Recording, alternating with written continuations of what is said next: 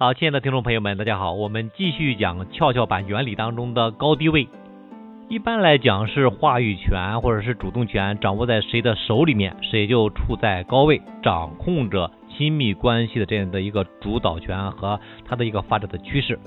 当然了，跷跷板原理它的理想状态是一方不能够太强势，一方不能够太弱势，就像两个人在跷跷板上面，跷跷板是平衡的状态，既没有谁绝对的高高的在上，也没有谁屁股接地的这样的一个很低的位置。但是现实的情况当中，就是有很多的情侣啊，甚至是夫妻，基本上他们大部分的婚恋关系都是高低位的一个模式。虽然在关系当中高位的有男生也有女生，但是随着女权的发展和男女比例的差距的拉大，越来越多的男生在感情当中长期的处于一个低位的状态，在自己的女朋友面前是怯手怯尾。男生处于低位，通常是因为害怕对方的离开。所以，面对任何的冲突和矛盾，他们往往会选择一个隐忍啊、认错或者是原谅的一个状态啊。最后呢，要不是被分手，就是被女朋友越来越过分的越来越作，让他有一个情绪的积压，最后苦不堪言啊。根据我接受的这个案例啊，我总结了呃几点啊，处于低位的男生的一个。形成的原因啊，第一个叫做普世价值，就是在男女相处的过程当中，男生要成为一个彬彬有礼的好男人啊。第二个是读书，让人的思维的模式越来越偏向于蓝色的逻辑啊，理性思维啊。第三种是上一辈父母的影响。好，接下来我们讲每一种情况的具体的分析和建设性的意见究竟应该怎么去做。我们先讲第一种，就是普世价值，让我们的男生有一种思维，就是我们要成为一个好男人啊，就是相处的时候觉得应该是绅士。比方说，早晨起来之后给对方买早餐，我们对方生病的时候自己跑几十公里去给对方买药啊，陪着对方去看病，异地的时候呢。啊，自己能够坐好久好久好长时间的一个路去看望对方，啊，对方工作当中遇到了不开心呢，要给他鼓励加油，啊，接受他的情绪的发泄，啊，两个人之间有了意见分歧的时候啊，忍住自己的想法，啊，多数是满足对方，啊，总是希望自己能够以一个好男人，啊，或者是好女人的印象去感动对方，让对方来接纳自己。其实我们讲这个普世价值，并不是说它不对。啊，是因为每个人都渴望拥有一个两个属性同时存在的伴侣啊。如果是男生的话，他既可以是绅士，也可以是霸道总裁；如果是女生的话，我们希望对方身上既有贤惠温柔的一面，又有妩媚风情的一面。它满足的是人类需求当中的安全感和自我重要性，满足的是爱情三角原理当中的亲密感和激情。这个部分我们不展开讲哈，爱情理论我们会有专门的一个篇幅去讲啊，因为啊三个不同的因素啊，承诺、亲密感还有激情，会形成八种不同的爱情模式啊。你以为的爱情只有一种吗？不是，它是有八种的，所以我们才会看到一些现象，就是好男人往往会被一个吊儿郎当的或者痞痞坏坏的一个男生打败。啊，好女人呢，往往会被一些妖媚的、妩媚的、妖艳的啊，甚至有点蛮不讲理的啊，刁蛮公主啊这样的女生打败啊，岂有此理，对吧？啊，我真的就是有点为那个好男人或者是好女人抱打不平啊，因为他们往往是最合适的啊，走进婚姻的伴侣，只是因为婚姻和恋爱是有区别的，是两码事儿啊，恋爱是要有冲动的感觉。啊，而那种感觉其实就是爱情三角当中的激情因素，所以我们在给本身啊每个人都是由一个属性的分类的时候，把本身的属性分为好男人和坏男人，好女人和坏女人，就是说我只要和你一接触，你身上所具备的是能够提供爱情三角理论当中的哪个因素，你注定会因为哪个啊。哪个因素来吸引对方，你也会因为哪个因素而让这段关系当中有不完美啊，有缺憾啊，所以这个可以提前的去规划，提前的去做一个部署啊，做一个调整。所以这里大家听到这个音频的时候，如果你想对自己的本身属性做一个鉴定的话啊，可以加我们的个人的微信，也可以在下方去啊留言啊，这样的话我们和你有一个接触的过程当中，就会对你有一个鉴定啊。那好了，那高低位的话，在挽回的过程当中，对于我们的情感咨询师的培训来说，有什么样的一个呃作用和启发呢？首先，高低位它有三种情况，就是高位的挽回低位的，低位的挽回高位的，和旗鼓相当的这种挽回，分这三种不同的情况啊。那不同的情况应该用不同的方式、方法和策略啊。所以，对于我们的挽回啊，如果你是一个呃咨询者，想去做挽回的，要针对性的去挽回啊，不能是一个流水线。那如果对于我们的情感咨询师来说，我们要认清楚他们的状态是哪一种状态，针对不同的状态来做分析、判断方案。那这个高低位不同的这种呃三个呃状态的挽回，在我们的其他的音频里面我们已经讲过了啊，可以翻我们上面的其他的音频啊。好，那我们继续讲第二种情况，就是读书其实会让人的思维偏向于逻辑性，偏向于追求事实本身啊。所以我们现在看到很多上了大学的，尤其是上了研究生、博士生的啊，他们的思维，两个人的思维，因为受的教育的水平越来越多嘛，他们的头脑当中对于事物的看法已经有了一个自己固定的模式，所以两个人在一起的时候就很容易被各自的教育、做各自的形成的观念所束缚住。啊，所以习惯于讲事实、摆道理，哈 啊，用出来上学的时候的那种啊解题的那份认真劲儿。啊，如果两个人都是这种客观讲事实、摆道理的这个蓝色思维，并且啊，具有一定的这种沟通的技巧啊，双方都是可以接受的。但是从互补性的原理来看啊，一般来说就就是啊蓝色配红色啊，或者是蓝色配黄色的要多。有的时候两个蓝色在一起结合的概率还是小的啊。也就是说两个人的思维是不同的啊，这样性格是不同的才会被对方身上的不同所吸引啊。这个时候就呃双方的需求点就不一样了。啊，那一个在呃讲事实摆道理啊，偏理性啊，希望的就是大家能够认识到这次问题所在，然后呢，下一次不重蹈覆辙，下一次能够解决掉，做得更好。而另外一个人呢，可能会觉得啊，你是不是太较真了啊，总是给我揪一些小细节啊，摆事实讲道理啊，我很不舒服。其实我需要的就是一句话，就是啊，宝贝，我爱你啊，或者说你生气的样子啊，我同样觉得可爱。啊，或者就是哄一哄他的那种啊，我就喜欢你这样的小淘气啊，或者说啊，来一句这个这个土味情话也是可以的，比方说，哎呀，我现在心里就是堵得慌啊。对方问为什么呀？那你可以说啊，因为我心里满满的都是你呀啊，所以要从不同的性格当中去认识彼此的思维模式啊，认识不同的需求啊，所以这里面在啊我们的其他的。先天性，呃，先后天性性格色彩培训当中，我们会提到，啊，对于我们的咨询师来说，一定要掌握先后天性格色彩。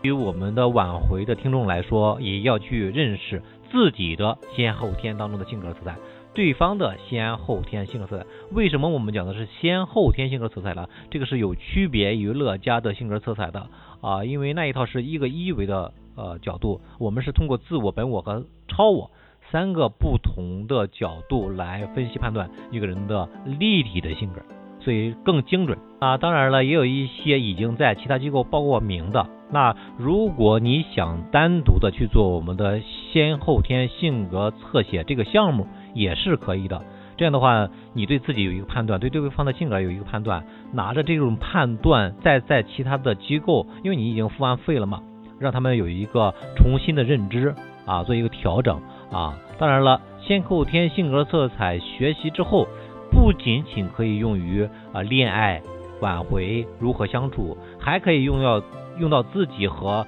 啊团队啊和自己的员工和自己同事和自己的生意伙伴打交道的当中。这个先后天的性格色彩完全是一个能力的掌握，只要和人接触，只要和人有这种互动。都可以把这个能力掌握到手。在实际的挽回当中啊，我们有一些学员，哎，一边挽回着自己的事业，反而越来越好。之前的话，一一年的收入是啊五十来万后来他的收入会达到二百万，这是一个真真实的案例。一般来说，越优秀的人啊，比方说黄色性格，越果断独立，在事业上做的风生水起的啊，越在这个地方有这个优势的人啊，但是他们在先后天性格色彩和人接触的过程当中，就是他们的一个软肋，他们的一个薄弱环节，这是一个方面。那对于红色性格或者绿色性格，他们本身是擅长于和人打交道的，那这样的人呢？呃，因为做不了区分，也不知道有针对性的不同的性格，我应该怎么去交往啊？所以对于本身你就有这方面的呃潜力的啊红色性格和绿色性格来说，可以把先后天性格色彩作为自己的本身的一个能力的掌握，把自己的这个呃潜力发挥出来。那我们的情感咨询师可以专门的去看我们的先后天性格色彩的这个专栏啊，这是一个收费的啊。呃，它是有音频的录制部分啊，录制这是一个基础面，然后还有一个实操面，这是我们会建立一个群，里面的大部分的人，我们要求的一个呃效果就是要达到掌握这门能力，会运用到自己对周围人的分析判断上面来，这样的话，我们的情感咨询师在和我们的咨询者来呃分析判断的时候，才能够真正的有一个精准的判断。好，接下来我们讲最后一个，就是受上一辈父母的影响。有一句话叫做“龙生龙，凤生凤”，老鼠的孩子会打洞，这是一种呃模仿习得性，但是也有例外。家庭也好啊，组织成员也好，团队也好，或者是情侣关系也好，他们其实还有另一个关系，叫做镶嵌关系。也就是说，这个父母特别的强势，培养出来的孩子不一定强势啊，会变得比较柔弱。因为这样的话，这个系统才是稳定的、和谐的啊，才是有利于双方的发展的。好了，接下来我们再说说我们的父母那一辈儿啊，再往上的话，我们的爷爷奶奶辈儿，大部分都是无产阶级，都是啊从贫穷、从磨难当中走过来的，他们身上少了一份温柔，多了一份刚毅和对生活的抗争精神。所以有的时候我们看一些红色历史啊，我们的革命前辈。无论是呃电影还是电视的时候，总是感到有一种特别强大的精神力量在号召，一种雄赳赳、气扬扬的这种豪气、霸气啊、魄力啊，做事特别的雷厉风行、果断啊，就是因为那个时候的环境啊，造就了他们这样的一个性格。所以对于我们这晚辈来说，我们可以去先去理解他们啊，理解他们的性格为什么那么强势、那么霸道。啊，所以有一句话很好的形容了他们的性格，叫做“梅花香自苦寒来，宝剑锋从磨砺出”，就很好的诠释了那一代人啊。所以他们大部分人的性格是偏黄色性格的，既有能力，而且特别的啊果断、雷厉风行啊，做事特别的啊独立啊，所以培养了他们这样的一个性格啊。所以他们在培养下一代的时候，他们其实也是希望的子女呃比较优秀的啊，但是他们培养下一代的时候。影响到他们的方式是强势的，甚至是武断的，是一言堂的啊！大大小小的事情都是由他们说了算，他们做主啊！所以这样就会形成一个相嵌关系，相嵌关系会成为两个分支。这个分支会根据每个人的不同的属性，在压力面前的反应不一样而分而区分的。那第一种呢，就是抗争啊，抗争之后呢，最后抗争取得了胜利。因为他们本身性格是，呃，那种很有力量感的性格，他们掌握了自己说话的权利，所以以后他们的事情都是自己说了算，都是自己做主，啊，这个是抗争胜利了，啊，争取到了，啊，那另一部分呢，就是开始的时候我们会有抗争，但是抗争抗争抗争没有抗争过，最后哎呀算了，不抗争了，啊，放弃抗争了，啊，做了一个不争不抢，没有什么太大的欲望的一个人，啊，因为很多事情都是他们的父母就帮他们帮办了。帮他们做好了，帮他们安排好了，啊，因为他们觉得抗争也没有用，所以这部分人就很容易找到的伴侣是偏向于强势一点的，因为他们对于他们来说啊，就是呃这种管控、这种要求啊、这种强势、这种独立，在他们眼中是爱的组成成分之一，啊，这也就是为什么演示了就是有很多的啊妈宝男的一个原因了。好了，那这一部分的男生一般是偏向于蓝绿性格，就是他们的性格可能比较阴柔一些，在五行当中，他们可能是啊属水啊，或者是属木，或者是属土啊，基本上属火的属性要少一点。星座当中啊啊，偏向于什么双鱼呀，啊这个天平呀，呃，这个金牛啊、处女啊啊，偏向于这样的可能会多一点，但并不是绝绝对的啊。所以对于这部分人，他们应该怎么做呢？第一点就是男生的上进心一定要凸显出来，你的优势一定要展示出来，让对方对你在心目当中有一个认可，这样对对方对你的另一半。才是具有这种吸引力的啊，可以达到事倍功半的一个效果。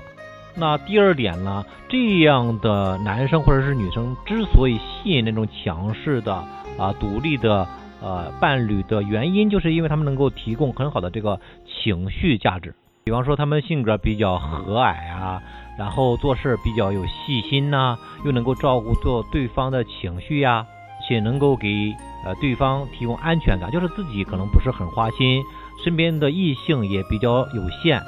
啊，这种人的性格上可能比较宅一点，也很少出进出一些呃酒场啊、什么夜场啊，很少。所以咨询师在做这部分的时候，一定要可以从几个方面啊去给他们做建立，比方说推拉话术啊，比方说欲擒故纵，比方说建立自己的框架和原则底线。这个部分的具体的音频啊，我们之前也有录制过，就是我们的高低位晚会当中。啊，我们是有提到过的啊，我们的咨询师或者是我们的呃挽回情感的人员都可以去听一下那个音频。好，接下来有疑惑的啊，或者是想听其他的音频的，可以留言啊，你想听什么样的一个内容啊，都可以。好了，有更多的问题或者是想去做咨询的，也可以加我们的个人的微信，个人微信是一个好人三十七，一个好人是小写拼音的全拼，后面是阿拉伯数字一个三一个七。好，今天我们就到此结束。明天我们继续讲付出与索取啊，如何付出？付出了太多了之后会被对方骗啊，沉默成本太多啊。那索取的太多会让对方觉得你特别的自我，对方会觉得和你在一起只是他的付出，而没有他的需求的被满足。所以，如何去做好付出和索取的这样一个平衡？究竟如何正确的付出和索取啊？那下一个话题我们继续去讲。呃，拜拜，今天就到此结束。